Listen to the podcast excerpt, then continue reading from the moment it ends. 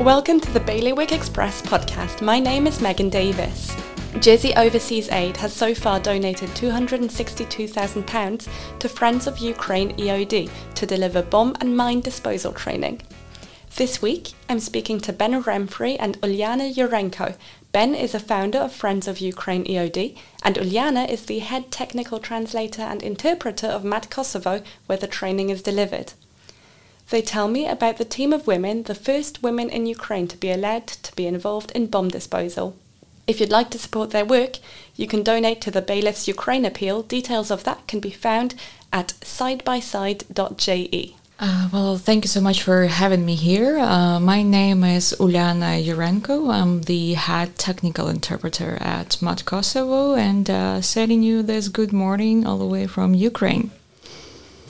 My name is Ben Remfrey. Um, I'm the managing director of PCM and Mat Kosovo, uh, also the founder of Friends of Ukraine EOD. Um, yeah, it's a delight to be in Jersey as always. Every time I come to Jersey, the sun's shining and everybody's so welcoming, so it's lovely to be here. Um, and where are you based in Ukraine and in Guernsey? Is that right? Um, well, the main training thrust of everything we've been doing is in Kosovo. Um, uh, PCM and Mat Kosovo have a globally renowned um, explosive ordnance disposal training school, which trains people to international mine action standards, uh, which is mainly the standard that's used for humanitarian mine clearance and bomb disposal around the world outside of militaries. So we've been using that facility over the last 18 months to train Ukrainians, uh, many of whom have obviously travelled uh, over about 48, um, 72 hours from different areas of Ukraine and been, been released to come and train at the school. Um, and Jersey's been uh, critical in, in providing funding to enable that. Uh, Uliana and I have been working together for those 18 months, and she's been uh, a critical component in translating those uh, training materials across into Ukrainian to to make sure that the training is assimilated and delivered in the best possible way. Um, so, so could you give me a bit of a rundown of what Friends of Ukraine EOD and Mat Kosovo do? Sure. Um, the idea of Friends of Ukraine EOD initially was after the um, Russian Federation's illegal invasion of Ukraine. Um, myself and one other, a guy called Paul Rigg from the UK, we came up with an idea of getting equipment together because our involvement with Ukraine uh, both of our involvements with Ukraine came years before the, the current invasion. However, the war in Ukraine has been going on since 2014, so we've been supporting Ukraine in providing equipment. After the invasion, we stepped that up. A lot of manufacturers wanted to give mine detectors, bomb locators, body armor, EOD kits, and all of this good stuff to Ukraine, and they wanted to go through people that knew where that stuff needed to go. So our role was to um, make sure that stuff got to the right end users. And then people started offering uh, funds um, to assist and buy more equipment. So we thought it would be good and right to set up a, a charity with independent directors uh, and with a bank where everything could be audited and, and the funds could would be expended the way they should be. Uh, and that's what we did in Guernsey initially with Friends of Ukraine uh, there. Since we've now opened Friends of Ukraine Jersey, um, because a lot of our support comes from Jersey, and I think it's only right. So that that's how things started in the early days, um, and then we decided it would be good to start training people to international mine action standards. And when we uh, first embarked on that, the first roadblock we came up against was uh, the presidential decree in Ukraine that said men of fighting age could not leave Ukraine, which is perfectly understandable. Um, so we found a way to get ladies out of Ukraine and, and into Kosovo. And we really started something unique in that respect. And the ladies, we, we got the original eight, who are now called the Great Eight. We got them into Kosovo, uh, and you can imagine um, how they were feeling, you know, leaving their country after it had been recently invaded, leaving their families, um, and then to undergo intense training uh, over five weeks in the in the entry level bomb disposal um, program uh, and they were fantastic. And Uliana was uh, critical in in delivering that tra- initial training. and since then we've trained many, many people. But those were the first ladies who have ever been allowed to do bomb disposal in Ukraine. Before uh, this intervention, females were not permitted to be bomb disposal operators. Since the Great Eight, females are now very much involved in what they call in Ukraine SAPA, which is bomb disposal, and, and some of the girls have gone on to great heights. They've gone back to their organisations, been promoted rapidly through them, not because of um, any I suppose, um, reverse discrimination or whatever you want to call it, just because they're bloody good at what they do. Um, and, and we're very proud of those girls, and, and, we're in contact with them all the time. Certainly, Uliana is in, in weekly contact with them. And since that time, we've we've had uh, close to 200 Ukrainians come through the school, um, and they've been a, a pleasure to work with. Um, but the, the reason we've used the facilities we've had is because they're set up to deliver the type of training we need to do and to do it efficiently and to get them back to Ukraine as soon as possible. So when they go back to Ukraine, it's not one organization, but it's sort of everyone goes back to a different organization. Is that right? It's multi-agency. Okay. Um, so fr- from the outset, uh, even with the Great Eight, the first eight ladies, they came from the Halo Trust, from the Federation of Swiss Miners, from the National Guard of Ukraine, from the State Emergency Services. Um, and, and we trained them all together as if they were just one unit. And I think that's always very good because um, working with people from different agencies um, and, and working with them all together on a technical course sort of binds them together as a team. So interoperability later on in Ukraine is then fostered in terms of the training we've done, and certainly with the Jersey Overseas Aid funding, again, it's benefited multiple agencies like the the uh, like the police, police EOD units, uh, the state emergency services of Ukraine, who do most of the humanitarian um, clear ups.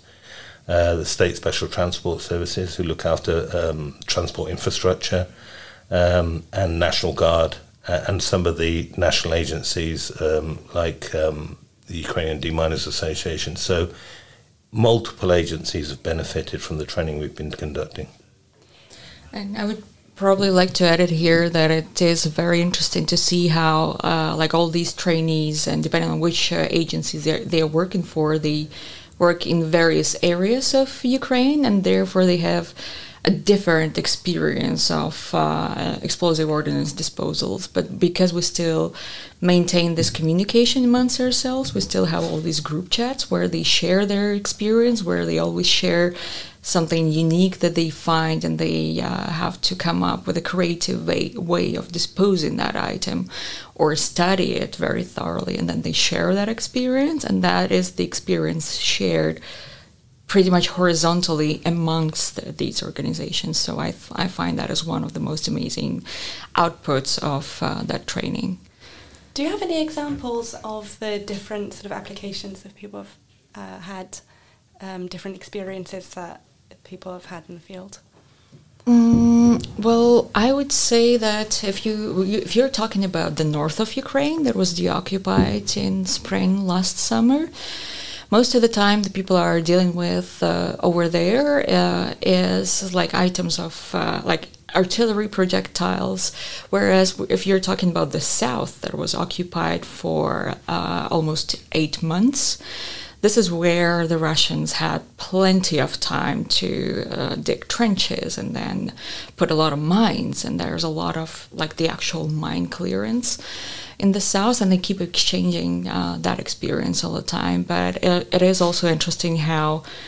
Uh, within that training, they uh, uh, get this insight into uh, the new approaches towards uh, the disposals and every now and then they keep trying that new approach uh, in their real life and they keep getting back to the instructors at the training center and asking so exactly how do you think i should place that particular uh, means of disposal on that particular uh, bomb and they get uh, the advice and then they try it and it actually works. So when you see that that something new that you offered uh, to the trainees is actually helping them in their day-to-day professional life that is very inspiring. Yeah and with with ukraine and with the courses that we've been running and Uliana can can wax lyrical on this is when we do live demolitions aspects of the training, we, we try to do more with the Ukrainians and we try to show them more the improvised means of disposing of items because a lot of these items that have been dropped or placed or fired have failed to function. Normally in conflict, 15% of everything uh, that's fired fails to function by design. In Ukraine, it's 60%. That's because of the poor manufacture, the long storage of a lot of these Russian munitions. But it doesn't mean they're safe. It means they're even more dangerous. So it's really a no touch and no move. Um, so a lot of the time on our courses, we teach um, destruction of items in situ um, by using either uh, manufactured or um, weapons, we call it, that you can dispose of a, of a bomb by having it locally manufactured and improvised. And that's very important um, because, you know, our students need to know that they, they need to go back and they need to operate safely. They don't need to be a casualty and they should never do anything above their level of competency, and that's very important as well. And that happens all around the world people turn up, they've got EOD on their arm, and then somebody expects them to deal with a device that they're not familiar with and they've not been trained to deal with. So, you know, we try and engender and we try and force home that don't do anything you're uh, unfamiliar with. And as uh, Uliana just expressed, you know, there's always somebody on the end of a chat. You know, it, it's 2023, 2024 soon. There's lots of people out there that can help you. And what we also say in in bomb disposal around the world is there's no experts. You know, an X is a has been, a spur is a drip under pressure. Um, anybody that calls himself an expert, steer well clear of them. You know, we're all learning something new every day. And certainly in Ukraine, it's the tapestry. If you look at day one to day 180 today 400, everything changes in terms of some of the items that are being used there new weapons, improvised explosive devices, booby traps. It's, it's all evolving across the, the length of the conflict and it's getting far more dangerous. That's good to know because we've been referring to you as experts sort of casually in conversation. Wow, I've got these disposal experts coming in, so stop doing that. uh, don't, don't worry. Uh, we, we call ourselves subject matter experts. Um, and a lot of the senior subject matter experts we, we have, one of which is a Jerseyman, by the way, uh, Peter Lesueur, OBE.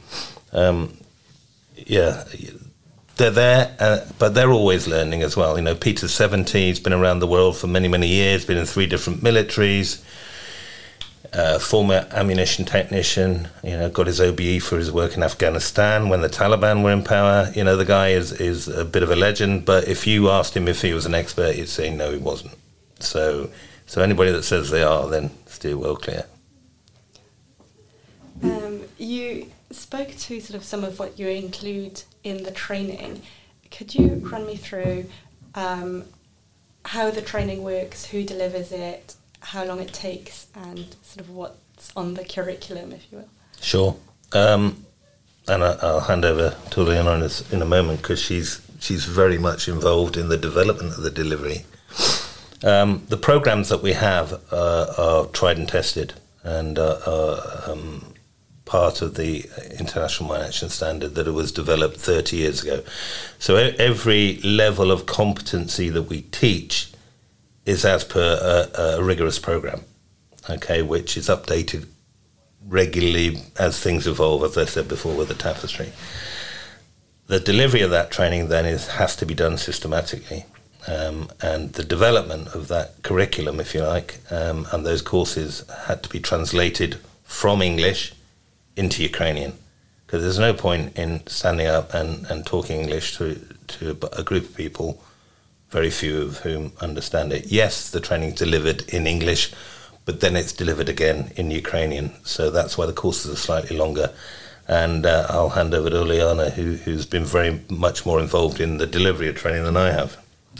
Thank you. Well, uh, the first portion of the uh, course is uh, very heavy theory, but we need to give this to the students so that they, when they are there in the field, they know what they're dealing with, or at least they know how like what they should pay attention to to be able to identify that item afterwards. Uh, and yes, the course is longer so that we uh, can like incorporate that translation piece because yes some students do understand english but the others not uh, entirely uh, therefore there was this huge, huge job of interpreting but also every now and then we all the instructors and interpreters we keep thinking of how like yes we have to deliver um, all the points that uh, the international mine action standards require to train uh, an EOD operator, but also we understand that the situation in Ukraine right now is outrageous in terms of all the types of items from all over the world that are uh, contaminating my country right now at, at, the moment, unfortunately. So that requires uh, each and every one of us, including the instructors, including the interpreters, to learn more and more every day. And I absolutely agree with what Ben said before that you cannot say that you're an expert at any point of time in uh, the bomb disposal sphere. You have to study every single day. Um, could you tell me about the students who get involved, your students? Um, is there a particular profile? What kind of person gets involved in bomb disposal?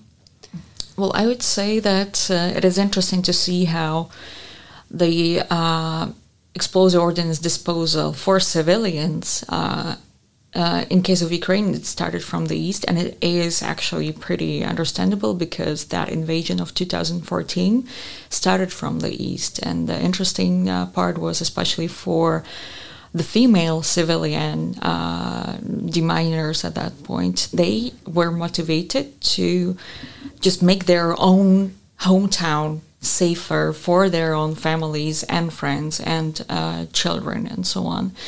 So for us, it all started from the east, uh, but now everywhere across Ukraine, because we understand the level of the contamination, you can see that people respond in every way you can. And uh, um, humanitarian mine action is something you can do in the de-occupied area, so it's a safer area in terms of you don't normally expect uh, any more uh, direct war fighting in that area. Everywhere in Ukraine, unfortunately, you every every Ukrainian unfortunately can get targeted by the cruise missile, and that's uh, our reality right now.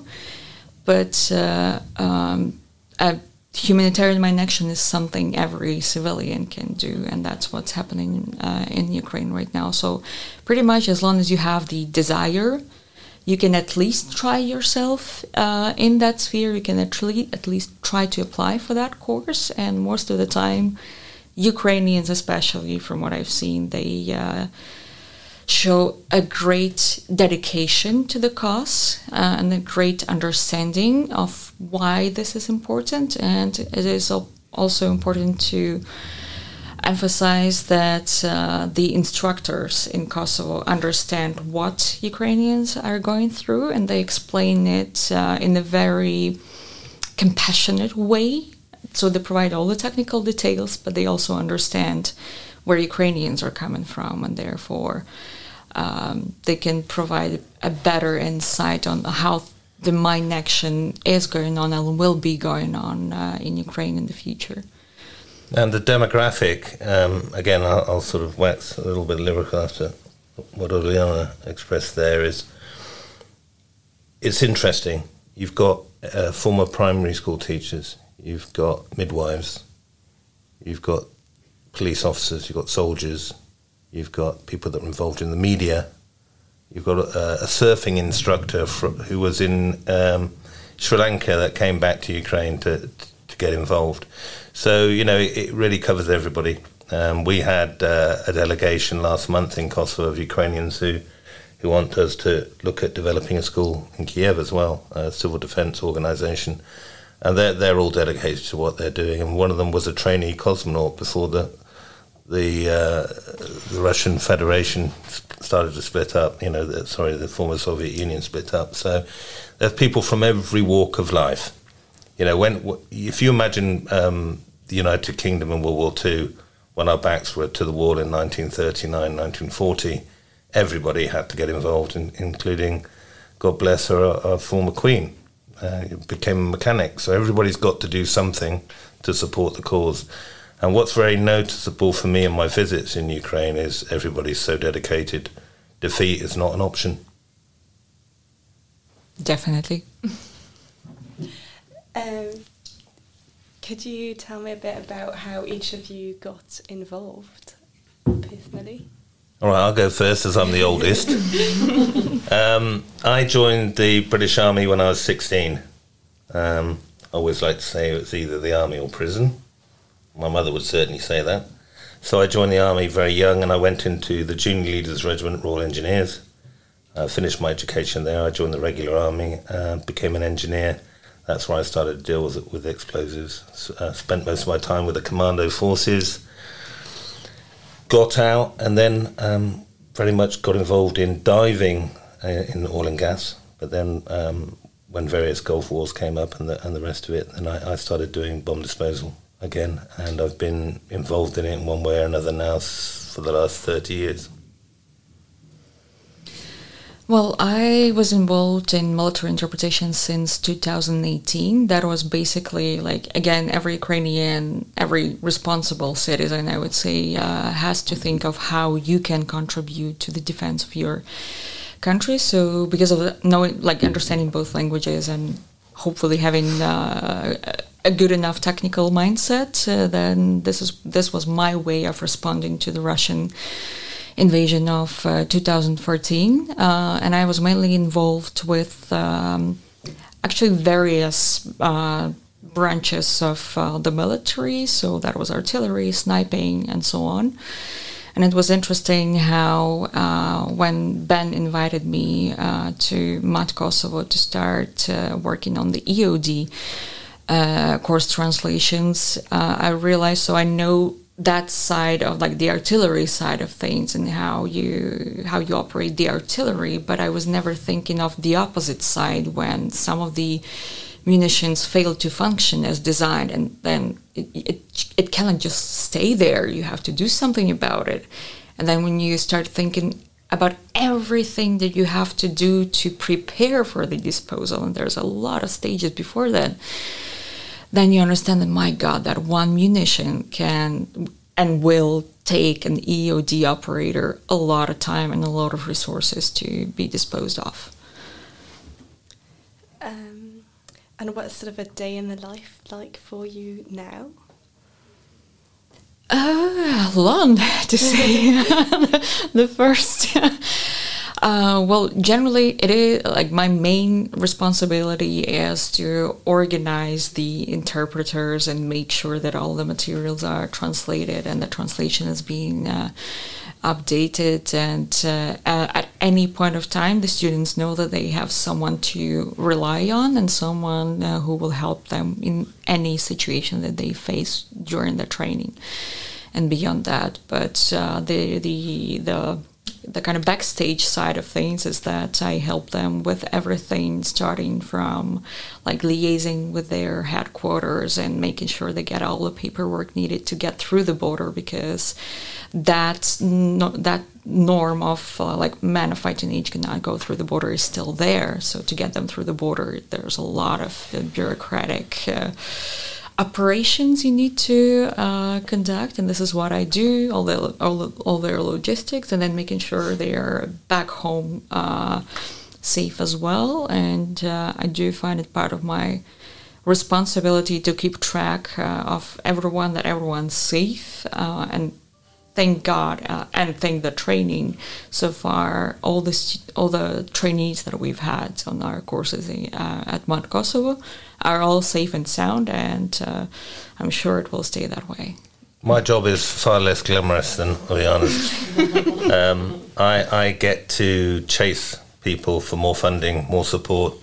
Um, I do quite a lot of travel. Uh, I make sure that I speak to a lot of the people that you know at the at higher unit level in Ukraine to a degree, whereas actually Uliana speaks a, to people at a very much higher level than I do as well. Um, for example, I, I, have to go to Croatia in October. There's a, a massive international meeting uh, about support for Ukraine. One of the major components of that is clearance of Ukraine of unexploded ordnance. Um, so I'll be going there because uh, it looks like the Croatian government will be throwing some support our way as well. So you've always got to watch where where things are evolving and who's supporting, um, because what we need to do is we need to keep feeding the machine in terms of tr- providing more training, building the capacity in Ukraine, because the, the task ahead in Ukraine is is very very long term. Um, therefore, building a capability that's safe, that clears land 100% and safely, and hands it back to the populations, and clearing infrastructure and other things needs to be done properly. And what we need to do is keep the people alive, make sure they've got the right equipment, make sure they're well trained. Um, you mentioned it a bit there, but obviously the path ahead is long. How do you um, keep mo- how do you keep people motivated to donate and to help you um, when there might be some compassion fatigue going on, and I imagine that could get worse in future. No, you, you used a very good term there, compassion fatigue, and it's very important in the early days to do as much as you can and to build as quickly as you can because you know that something else is going to happen somewhere else on the planet and, and people's attention is going to be drawn away. And when you've got a prolonged conflict like we have in Ukraine, you know, Ukraine didn't fold in three days, it's not going to re- unfold in three or 30 years. Um, this will go on to a stage where some at some stage there will be um, a cessation of hostilities. When that happens, the job of um, clearing Ukraine and keeping the funding coming will have to come from the friendlier nations governments and from their aid departments, from their budgets. Um, and and that, that includes somewhere like Jersey as well. You know, Jersey has a finite um, budget each and every year. Um, but I know from working with Jersey Overseas Aid over the last year how dynamic and forward thinking they are. So some governments will fall by the wayside, others will get committed and, and get more involved. Um, the UN hopefully will start channeling more resources into Ukraine because they've only really just started there. Ukrainians aren't particularly keen on the UN because they're, they're fighting a war at the moment and they need to continue that. NATO needs to keep being involved in terms of providing training and equipment and support. So, you know, it's not any one um, donor line in terms of, of, of the effort that's required going forward. It's going to take many years, and we've just got to keep engaged. But more importantly, the, the Ukrainians, because the Ukrainians, they they don't depend on you; they depend on themselves. They're very uh, they're very well educated. They're very dynamic. Um, they're very good at improvising. You know, I've been to some of the places in, in Ukraine and seen them improvising all sorts of different things both to um, defeat Russia and, and also to, to obviously clear the land. So they're going to need support, but they're not going to depend on the international community long term because they'll get on with the job in hand themselves. Um, and Uliana, you mentioned that there's quite a lot of dangers involved, both in sort of the day to day of the people you train, but also in the travel. Could you sort of talk me through some of the dangers that are involved? Uh, pardon, so, so during the travel or while you're in Ukraine? Um, All of it. Well, I think the largest uh, danger for those explosive ordnance disposal operators uh, in Ukraine is that they actually have to take the time if they want to be safe and they want to keep their lives, their team members' lives, and the, uh, the, the, public safety as well. You have to accept that uh, the humanitarian mine action is a slow process, but if you do uh, follow uh, the procedures, there's a very small chance of uh, uh, ever getting injured.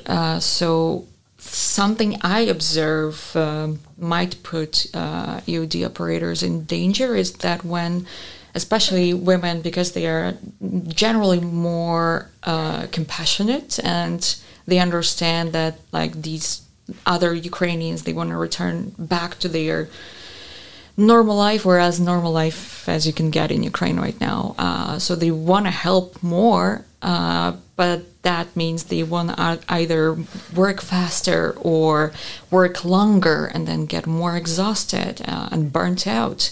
And this is when the mistakes pop up, and you just need to like be absolutely uh, positive and confident that w- the way that you do, even though it's maybe a little slower than you would want to do, but you have to keep doing it in that particular manner to make sure that you can, in the long term, you can uh, clear more areas, but not rush right now.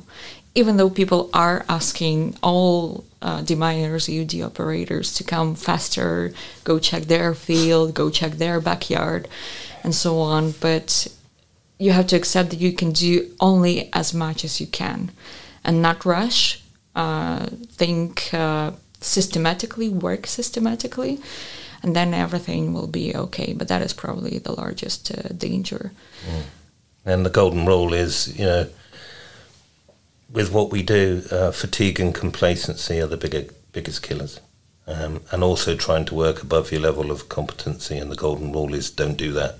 Refer back um, you know, it's not worth doing something that's potentially going to kill you and other people.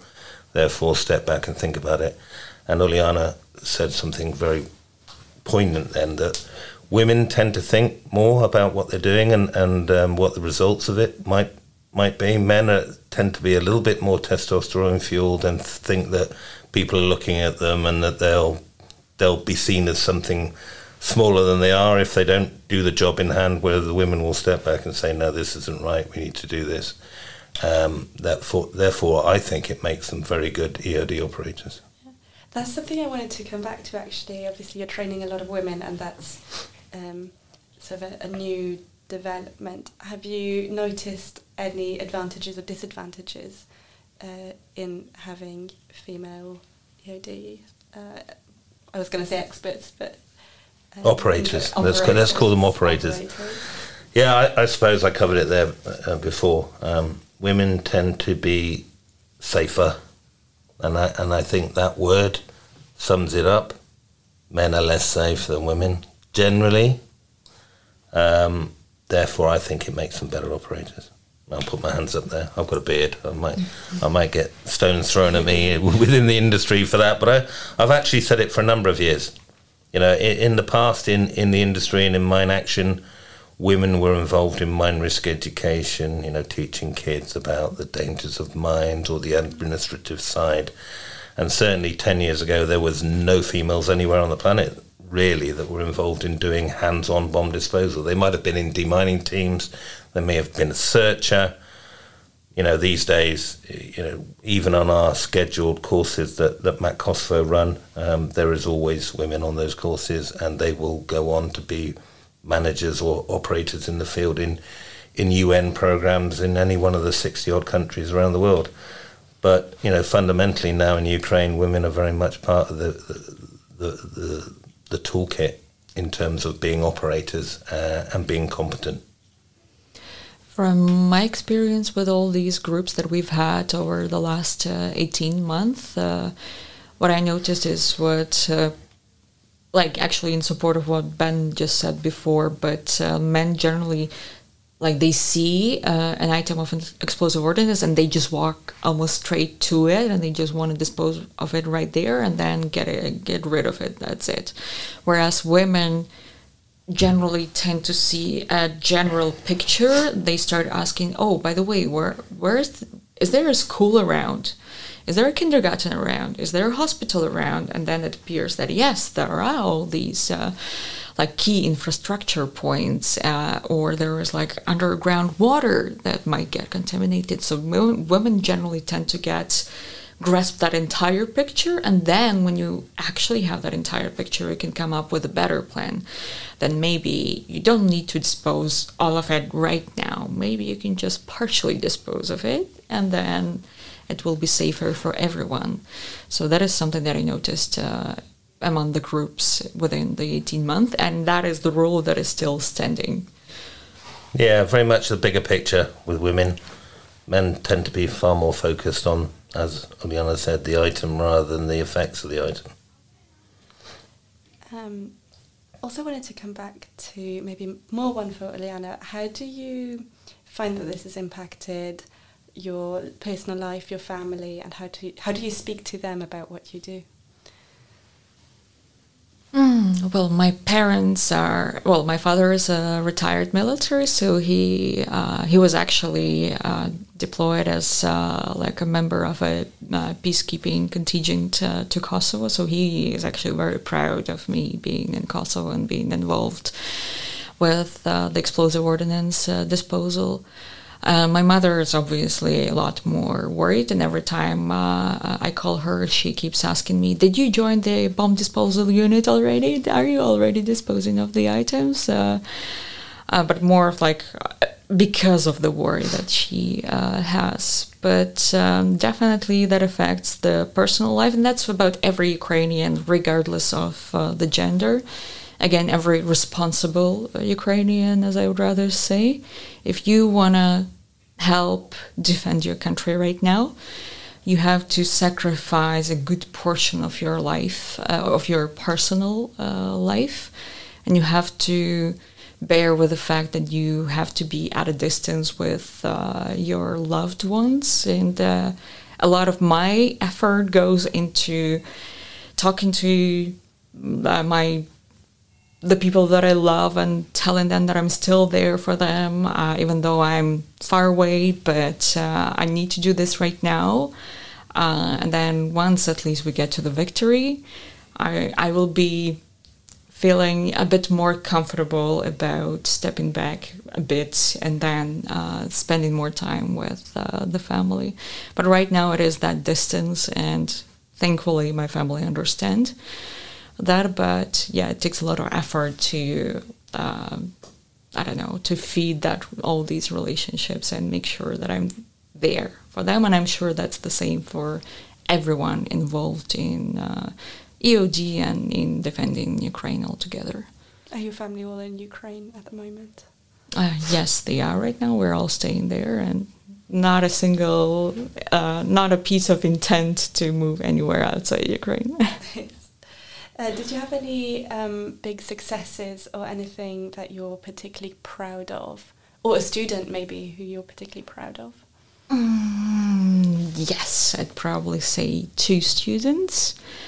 One uh, is a female student, and she joined um, this explosive ordnance disposal uh, sphere uh, only after the invasion. But I loved uh, that train of thought that she had. So she knew how like uh, EOD operators work. She was an accountant before, and she with the EOD unit. And then since the invasion, she realized I understand that better than many men that she saw in that unit. With all due respect, of course, to everyone. But she's like, I can do that. I'm smart enough. I can do this. And she is actually promoting really fast right now, and she can actually argue on certain technical specifications of various items.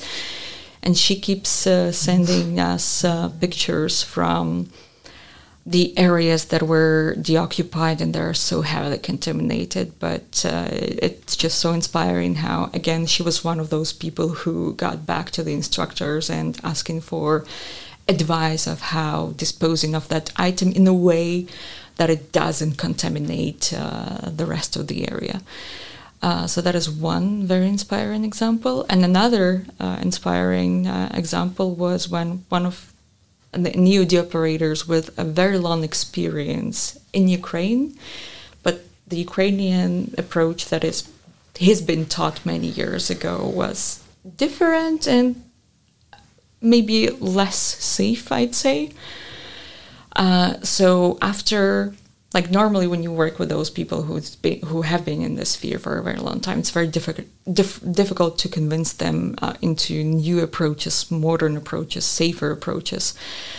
And he was one of those people who kept arguing all the time. But after the course, uh, when he again got back to me and asked me uh, to help him get some of um, these um, like assets that help you dispose the item safer and with a less impact on the environment. So he got back to me and asked me whether I can help him get those resources. And uh, he wanted to share that with his unit as well. And I was, wow, well, that is that is an achievement. If that person who is very respected among the EOD uh, community in Ukraine uh, does ask us for advice and support and does incorporate those new methods in Ukraine, that is worth being proud of. yeah, that's amazing. Um, just wanted to pick up on something that has come up a few times that your students can always come back to you, ask for advice, ask for help. Is that sort of a group chat you've got? How does that work? Uh, yes, we still so for like to coordinate each group. Uh, I uh, always create like a group uh, chat.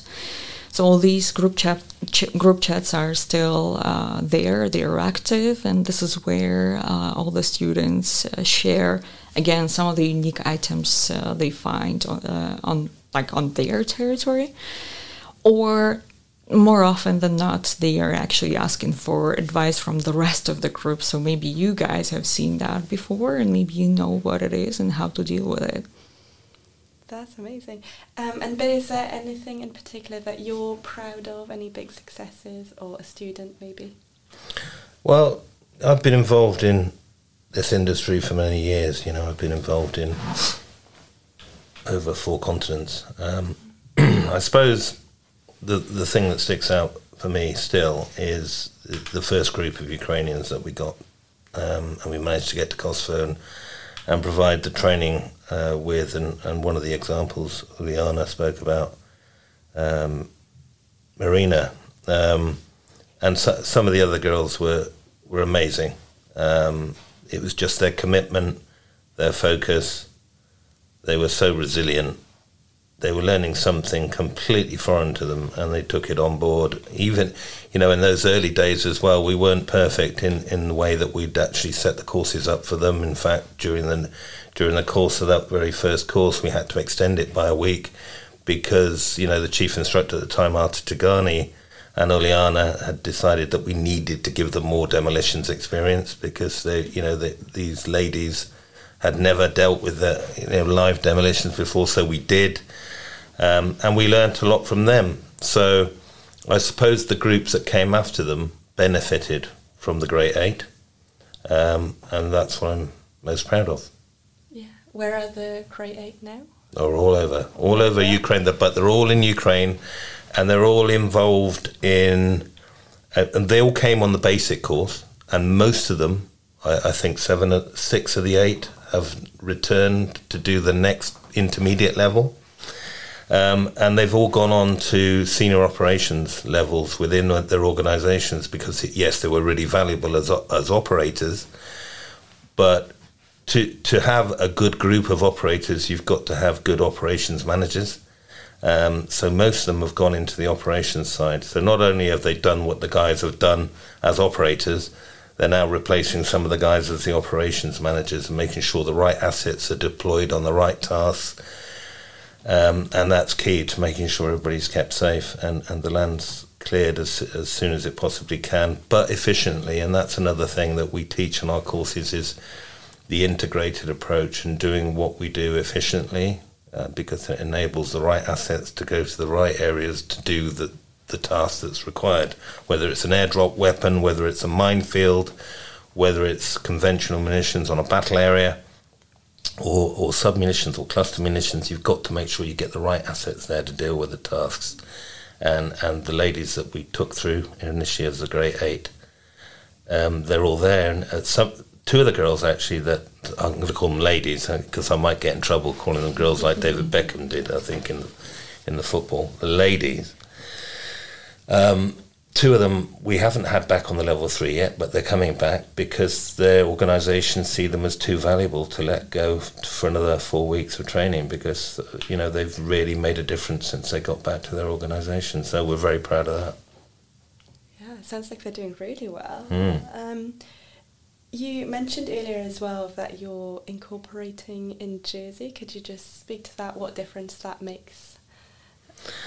Well, we, have had so much support from Jersey, um, and even in the early days, uh, being a former soldier, I have a, a, soldier friend here who used to be um, the officer commanding the Jersey Field Squadron, Charlie Martell, and um, Charlie actually served in my old commando unit as well after my time.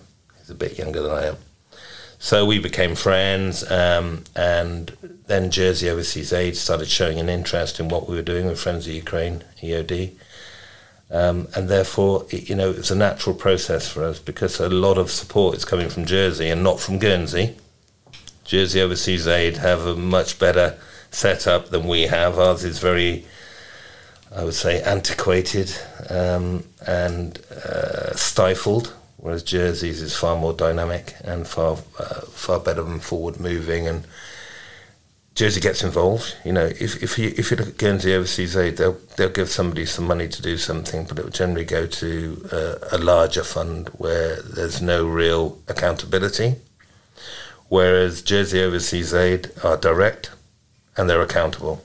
And I'll give you an example. You know, with what we've been doing with Jersey Overseas Aid in Ukraine, um, we've had uh, Simon Boas, uh, the director, come to uh, to Kosovo and spend a week in, indeed, including going on the ranges with the students and seeing them do the demolitions. And that was on the level three course. So a lot of the Great Eight were back on that course. And Simon wanted to see that happening. And But it's great that Jersey is also able to audit what is happening on the ground and they know where the funds go. Mm. So for me, um, I, I, wouldn't call myself a Guernseyman. I live in Guernsey. My father's a Guernseyman, but I was born abroad and lived all over the world. I, I'm I'm a real convert. I'm I'm a big fan of Jersey now. Um, I've played rugby against Jersey, and I've had bits broken playing against Jersey. But you know, the rivalry between the two islands, I think, is can be a positive. Um, but we sh- we should learn from each other, and we should work far more together. The, the, the fact that Jersey and Guernsey don't have a joined up approach on things, I think you know Guernsey could learn a lot from Jersey, and likewise. But I think uh, if you look at Jersey Overseas Aid against Guernsey Overseas Aid, it's chalk and cheese.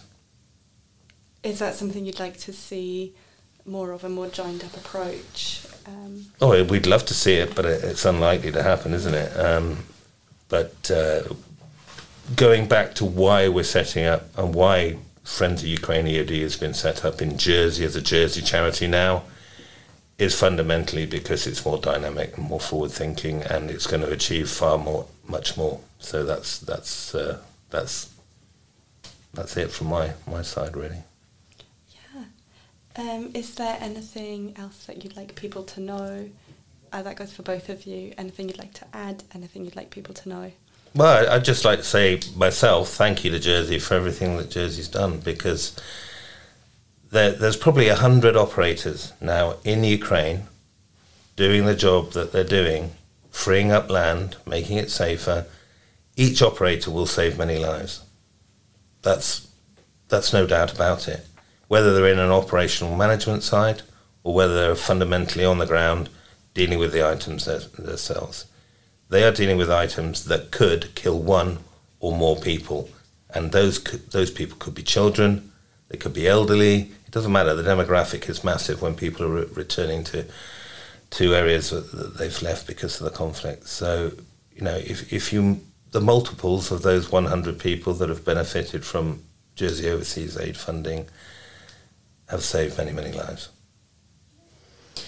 Yeah, I would also like to say that I do truly appreciate the support from uh, Jersey Overseas Aid because uh, that support, especially the first group, the Great Eight, uh, they like that that was the support given to the very dedicated people and who with all their hearts and minds uh, uh, they are absolutely dedicated to clearing their country and even sharing that professional experience with other contaminated countries in the future. And uh, the like building these horizontal links between the agencies in Ukraine was actually really important. And the last time that I was in Ukraine, I actually got to meet quite a few uh, EOD operators trained by with the support of the Jersey Overseas uh, Aid, and that was just amazing to travel across the country and see them all in the working environment and keeping developing and uh, making our country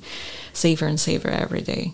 And that includes Mykolaiv, Mykolaiv, where uh, Jersey, I think, has, has a twinning arrangement going on. Uh, we, we've done work with Mykolaiv and we've had some of the National Guard on, on the courses, and hopefully that's something that will continue. Amazing. Thank you very much. I could listen to you talk all day, but uh, you've got to go. So, uh, so yeah, thank you very much for coming in. Thank you for having me. You're us welcome. here. Thank you. Thank you for listening to the Bailiwick Express podcast. For more on all the latest news, head to bailiwickexpress.com and you can listen to all our audio content on our website or wherever you get your podcasts.